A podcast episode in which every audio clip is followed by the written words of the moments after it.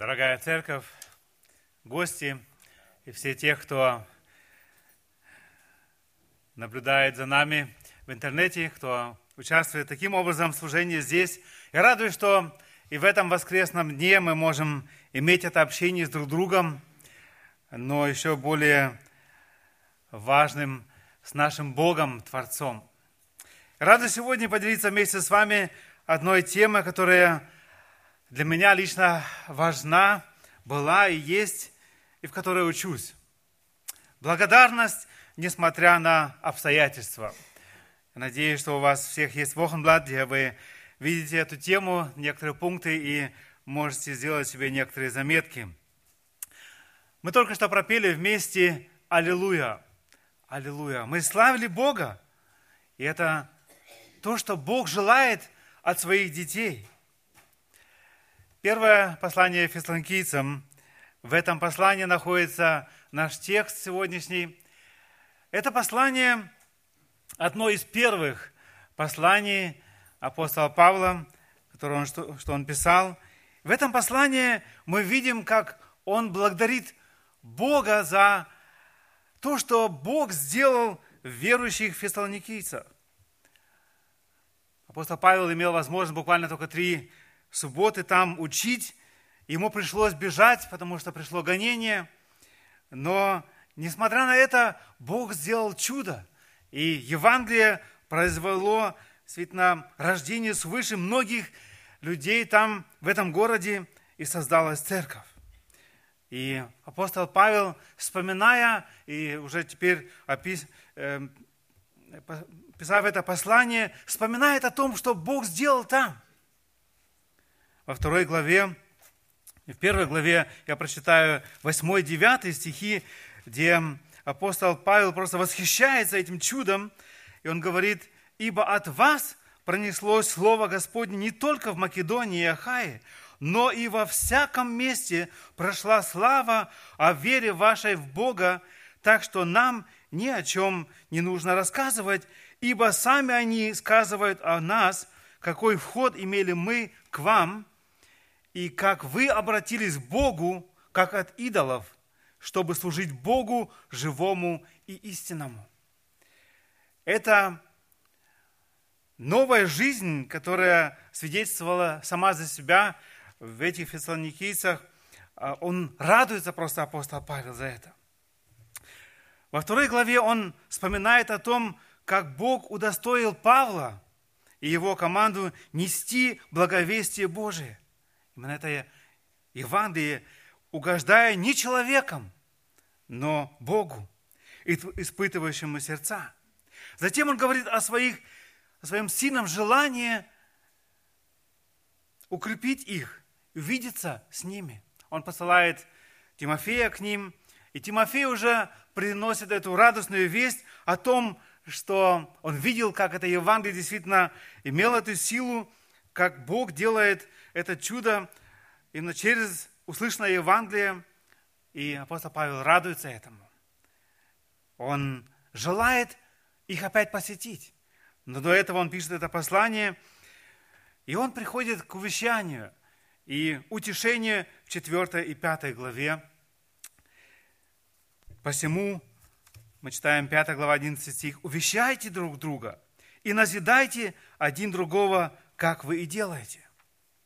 Павел увещевает их быть терпеливыми и снисходительными ко всем, делать всем добро, всегда радоваться, постоянно молиться, быть благодарным – проверять любое учение и избегать зла.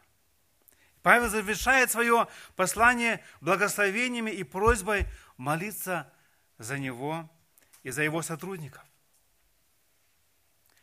Несмотря на то, что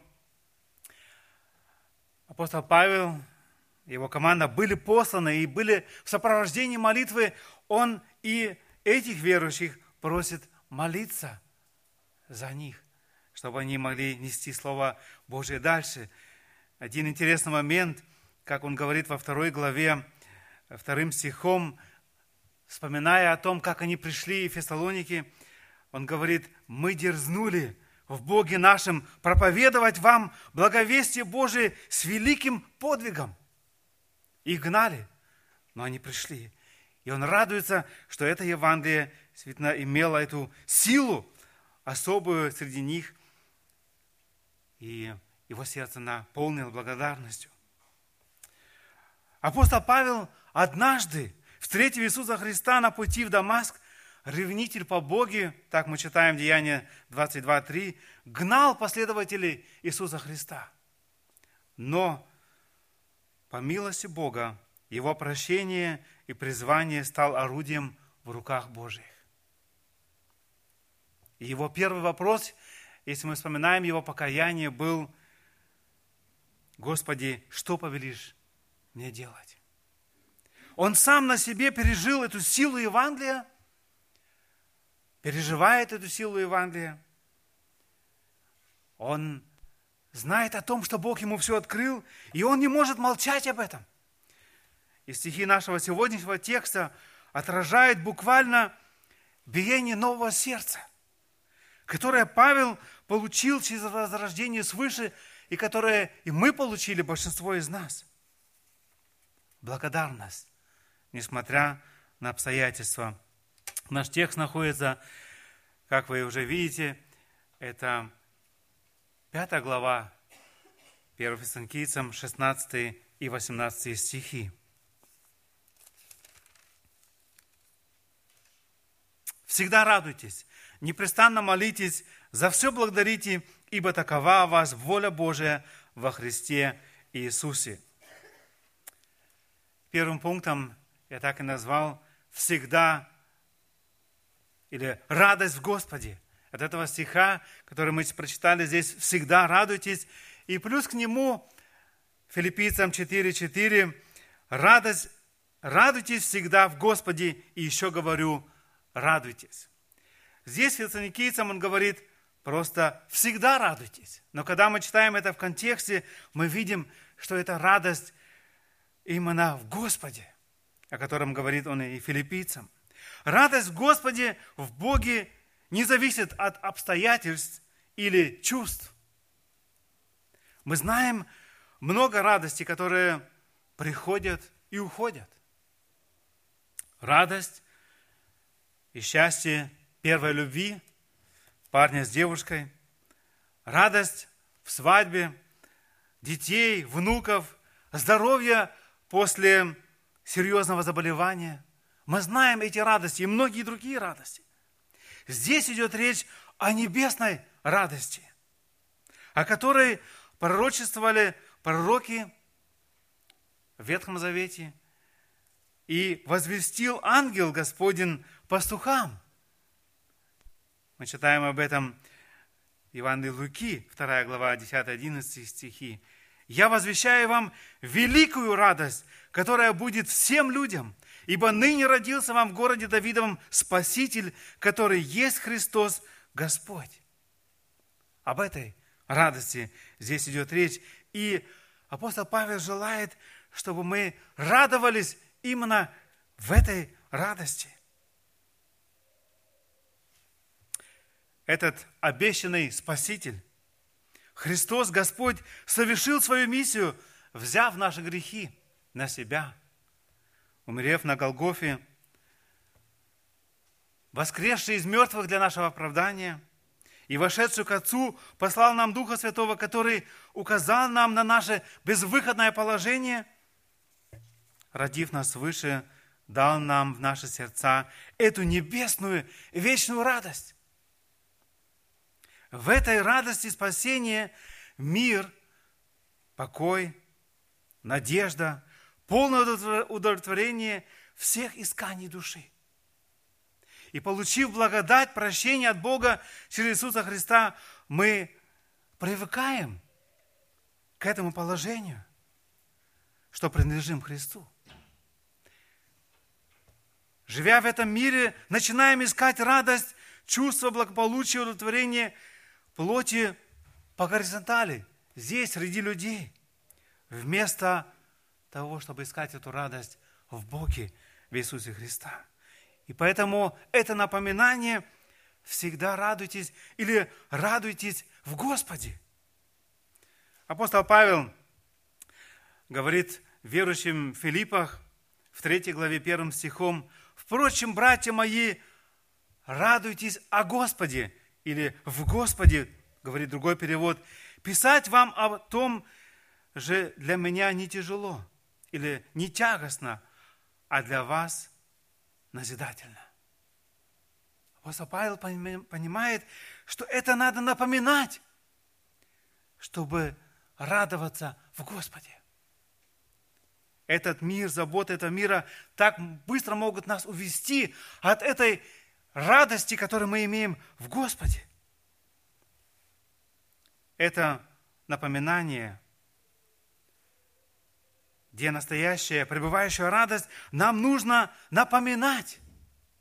И я уверен, что Господь оставил нам заповедь причастия, вечери именно с этой целью, для того, чтобы нам постоянно напоминать, где начинается наша вечная радость. И сегодняшние символы вечери, которые мы сегодня желаем разделять, это напоминание начала этой радости. Не теряйте из вида эту радость. Апостол Павел мог даже из тюрьмы сказать филиппийцам 2, 17, 18, «Но если я и соделываясь жертвую за жертву и служение веры вашей, то радуюсь и сорадуюсь всем вам. А всем самым и вы радуйтесь, и сорадуйтесь мне». О чем думаешь? То ты есть. О чем ты думаешь, то ты есть. Образ мышления строит твой образ жизни. Филиппийцам 4.4 мы прочитали уже «Всегда радуйтесь, Господи». Еще говорю, радуйтесь. Но он дальше говорит, восьмом стихе, «Наконец, братья мои, что только истина, что честно, что справедливо, что чисто, что любезно, что достославно, что только добродетель и похвала, о том помышляйте. Помышляйте о этой радости. Где начало нашей вечной, непроходящей радости? За нашими глазами язык, слова, благодарность. На языке у нас проставление Бога – Привлекают наши слова действительно людей к Богу? Это вопрос. Чем наполнено наше сердце всегда? И сегодня Господь нам напоминает, радуйтесь в Господе. Благодарность, несмотря на обстоятельства. И второй пункт, и здесь в нашем тексте, э, в одном в стихах один за другим мы читаем непрестанно молитесь. Или постоянно молитесь, говорит другой перевод. Христианская жизнь начинается с молитвы. Ава, Отче, сей самый Дух свидетельствует Духу нашему, что мы дети Божии. Когда мы призвали Бога, и Господь своим детям, в свое время ученикам уже в Матфея 6, с 9 стиха по 13, оставил нам эту молитву, Отче наш, сущий на небесах, да светится имя Твое, да придет Царствие Твое, да будет воля Твоя и на земле, как на небе. Дар молитвы, я так назвал этот пункт, это что-то особое, что Бог дал нам, своим детям. Прославление Бога в молитве. Мы читаем уже, как Давид, буквально в каждом втором псалме, славит Бога.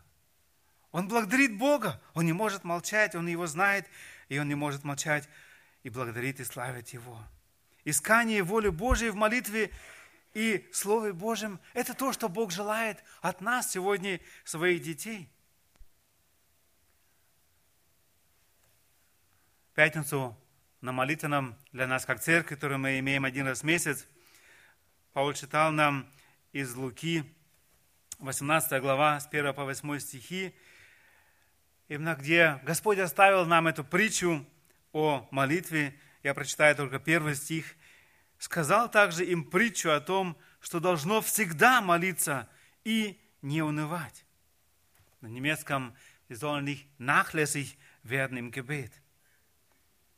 То, что мы запускаем, хотя Господь оставил нам эту притчу и много других слов, чтобы мы молились.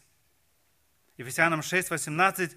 Во всякое время старайтесь, мы читаем здесь, со всяким постоянством. Дома, в комнате, один на один с Господом, в семье, с друзьями, в группах, в церкви, в большом собрании. Давид говорит, хочу славить Тебя. Бог оставил для своих детей молитву. Молитву, где мы можем славить Бога, но где мы можем и со всеми нашими переживаниями приходить к Нему. Колоссянам 4.2 мы читаем, «Будьте постоянны в молитве, бодрствуя в ней с благодарением». Это словословие постоянно в молитве с благодарением. Если мы смотрим в текст здесь фессалоникийцам, в первом послании, то мы тоже видите, видим, как молитва и благодарение, следующий стих, взаимосвязаны. Здесь в Колоссянам Господь говорит нам, будьте постоянны в молитве, бодрствуя в ней с благодарением. Это взаимосвязь. В 12 стихе этой же главы, Колоссянам 4 глава, мы читаем, «Приветствует вас Эпофраз ваш, раб Иисуса Христа, всегда подвязающийся за вас в молитвах, чтобы вы прибыли совершенны и исполнены всем, что угодно Богу. Подвязающийся за вас в молитвах. Это не только время от времени, один раз в неделю, молитва за этих верующих, подвязающихся за вас в молитвах. Это, это намного больше. Можем мы сказать, за кого мы сегодня подвязаемся в молитве? Ежедневно молитве. Всегда. Где мы читаем послание много раз, как апостол Павел и его сотрудники молились за те новые церкви, которые Господь создал. Молитва развивает не дух, это приближение к Богу. Я думаю, мы много раз это пережили, там, где нам тяжело, проблемами, но в молитве ничто не изменилось вокруг нас, но мы приближаемся к Богу, и проблемы уменьшаются. Молитва меняет нас, не Бога. И Бог желает наше отношение к Нему поменять. Бог желает, чтобы вот это наше сознание зависимости от Него, прощение того, что Бог обещал или желает нам дать, оно приближало нас к Богу. Джон Мюллер, который имел 35 лет, эм, именно вот эту заботу о детях, и имел эти пять домов, эм, где он работал с детьми, он не молился без Библии. Он искал эти обещания, которые мы находим около 30 тысяч обещаний Бога в своем слове. Он искал эти обещания, и этими обещаниями он приходил к Богу в молитве. Он так и говорил, Господи, Ты говоришь, что я отец сирот. Эти дети не мои, они твои. У меня нечего им дать.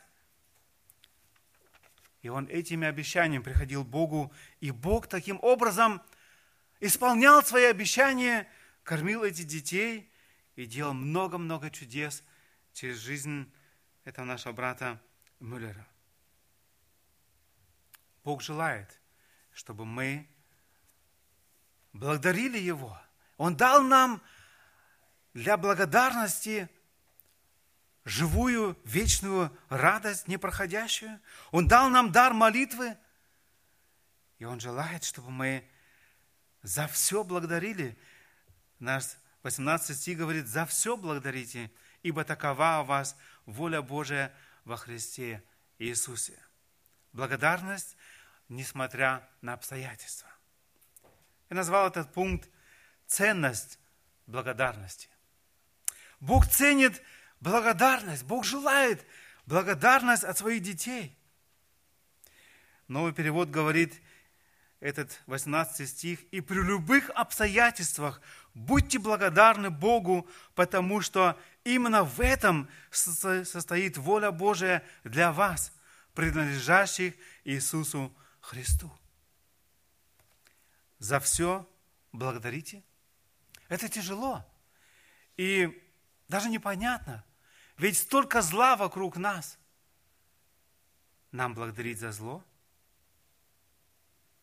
Бог не является автором зла и не ожидает от нас, чтобы мы благодарили за зло. Но Бог желает, так как Он контролирует все и стоит над всем, чтобы мы в любых обстоятельствах искали воли Бога, силы от Бога и благодарили Его во всех обстоятельствах. Он с нами в самых трудных обстоятельствах – и там, где мы ищем этой близости Бога, где мы ищем Его воли, в самых этих трудных обстоятельствах, это ценно перед Богом. Признание Его воли и благодарение Ему, Его за то, что Он делает в нашей жизни, это прославляет Бога. Это Он ценит. Благодарность – это признак рождения свыше человека. Римлян 1.21 мы читаем, но как они, познавши Бога, не прославили Его как Бога и не возблагодарили. Не знающие Бога, не славят Его и не возблагодарили Его. Но для нас, как детей Божии, это, это наше первое биение сердца, когда мы славим Бога. Благодарность это условие духовного роста. Колоссянам 2, 6, 7 мы читаем, «Поэтому, как вы приняли Христа Иисуса Господа верою, так и ходите в Нем, будучи укоренены и утверждены в Нем и укреплены в вере, как вы научены, преуспевая в ней с благодарением». Подчинение себя Христу там, где мы приняли Иисуса Христа верой, ходим в Нем, укоренены и укреплены в вере, как научен, там мы и там и растет эта благодарность. И Бог желает, чтобы мы росли в этой благодарности.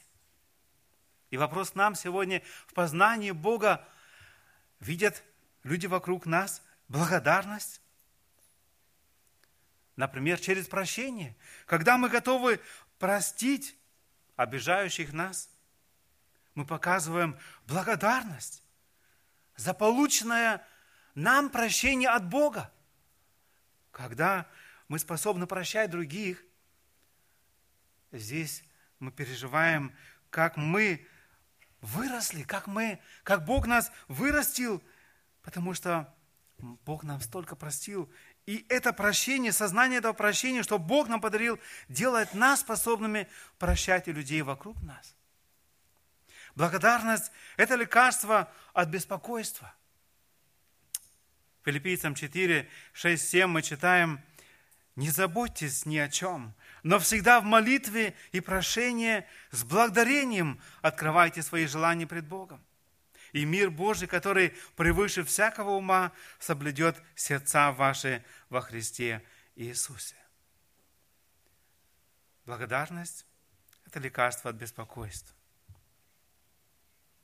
С благодарением мы, как дети Божьи, можем приносить или открывать наши желания пред Богом. Я сегодня учусь еще в этом. Возможно, вы тоже. Надеюсь, что вот эта вот отдача, доверие Богу будет нас приводить и в дальнейшем именно к благодарности. Это ценит Бог.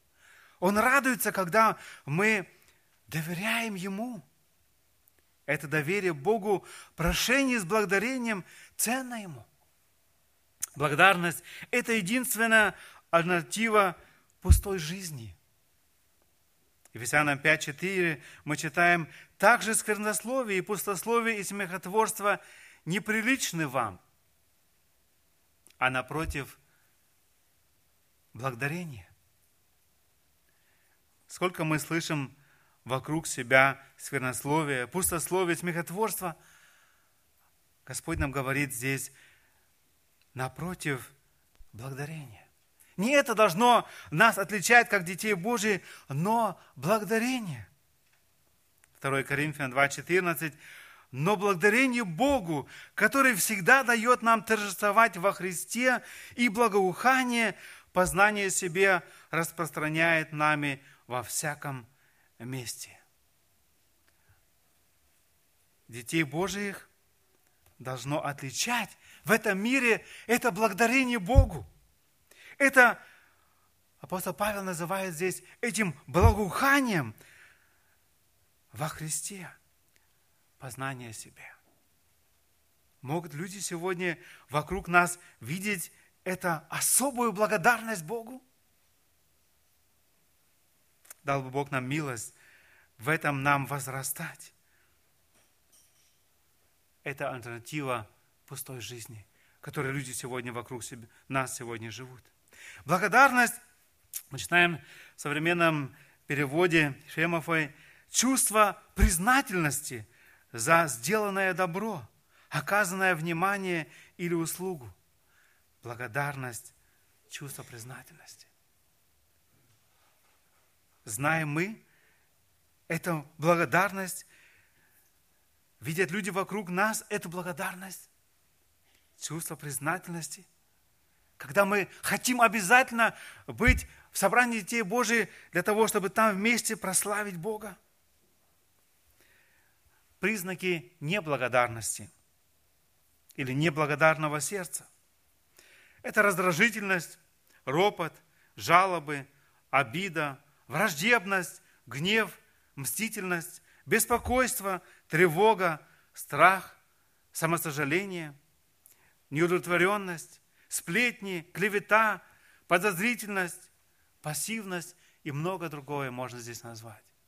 Это признаки неблагодарного сердца. И не сомневаюсь в том, что одно и другое – мы находим сегодня в нашем сердце. Дал бы Бог нам милость отложить это и быть благодарны. Напротив, быть благодарными. Не просто что-то не делать, а быть благодарным Богу. Насколько ваше сердце наполнено этой благодарностью? Становитесь ли вы благодарнее, познавая Христа? В чем выражается ваша благодарность? Воля Божия – это радость, молитва и благодарение, как мы прочитали здесь в тексте. «Ибо такова вас воля Божия во Христе Иисусе». Это касается не только благодарения, это касается этой радости, этой молитвы, но и благодарения. Дети, имеющего Небесного Отца, имеющего власть защитить своих детей, провести через агонию,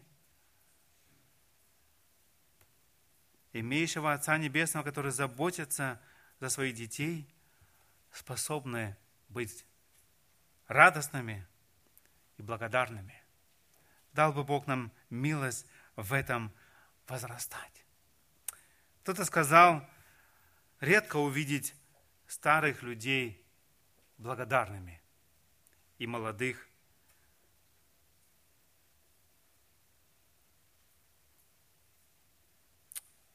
Демютиген? Смиренными. Да, это тяжело. Я уверен, что этой благодарности важно научиться самой юности.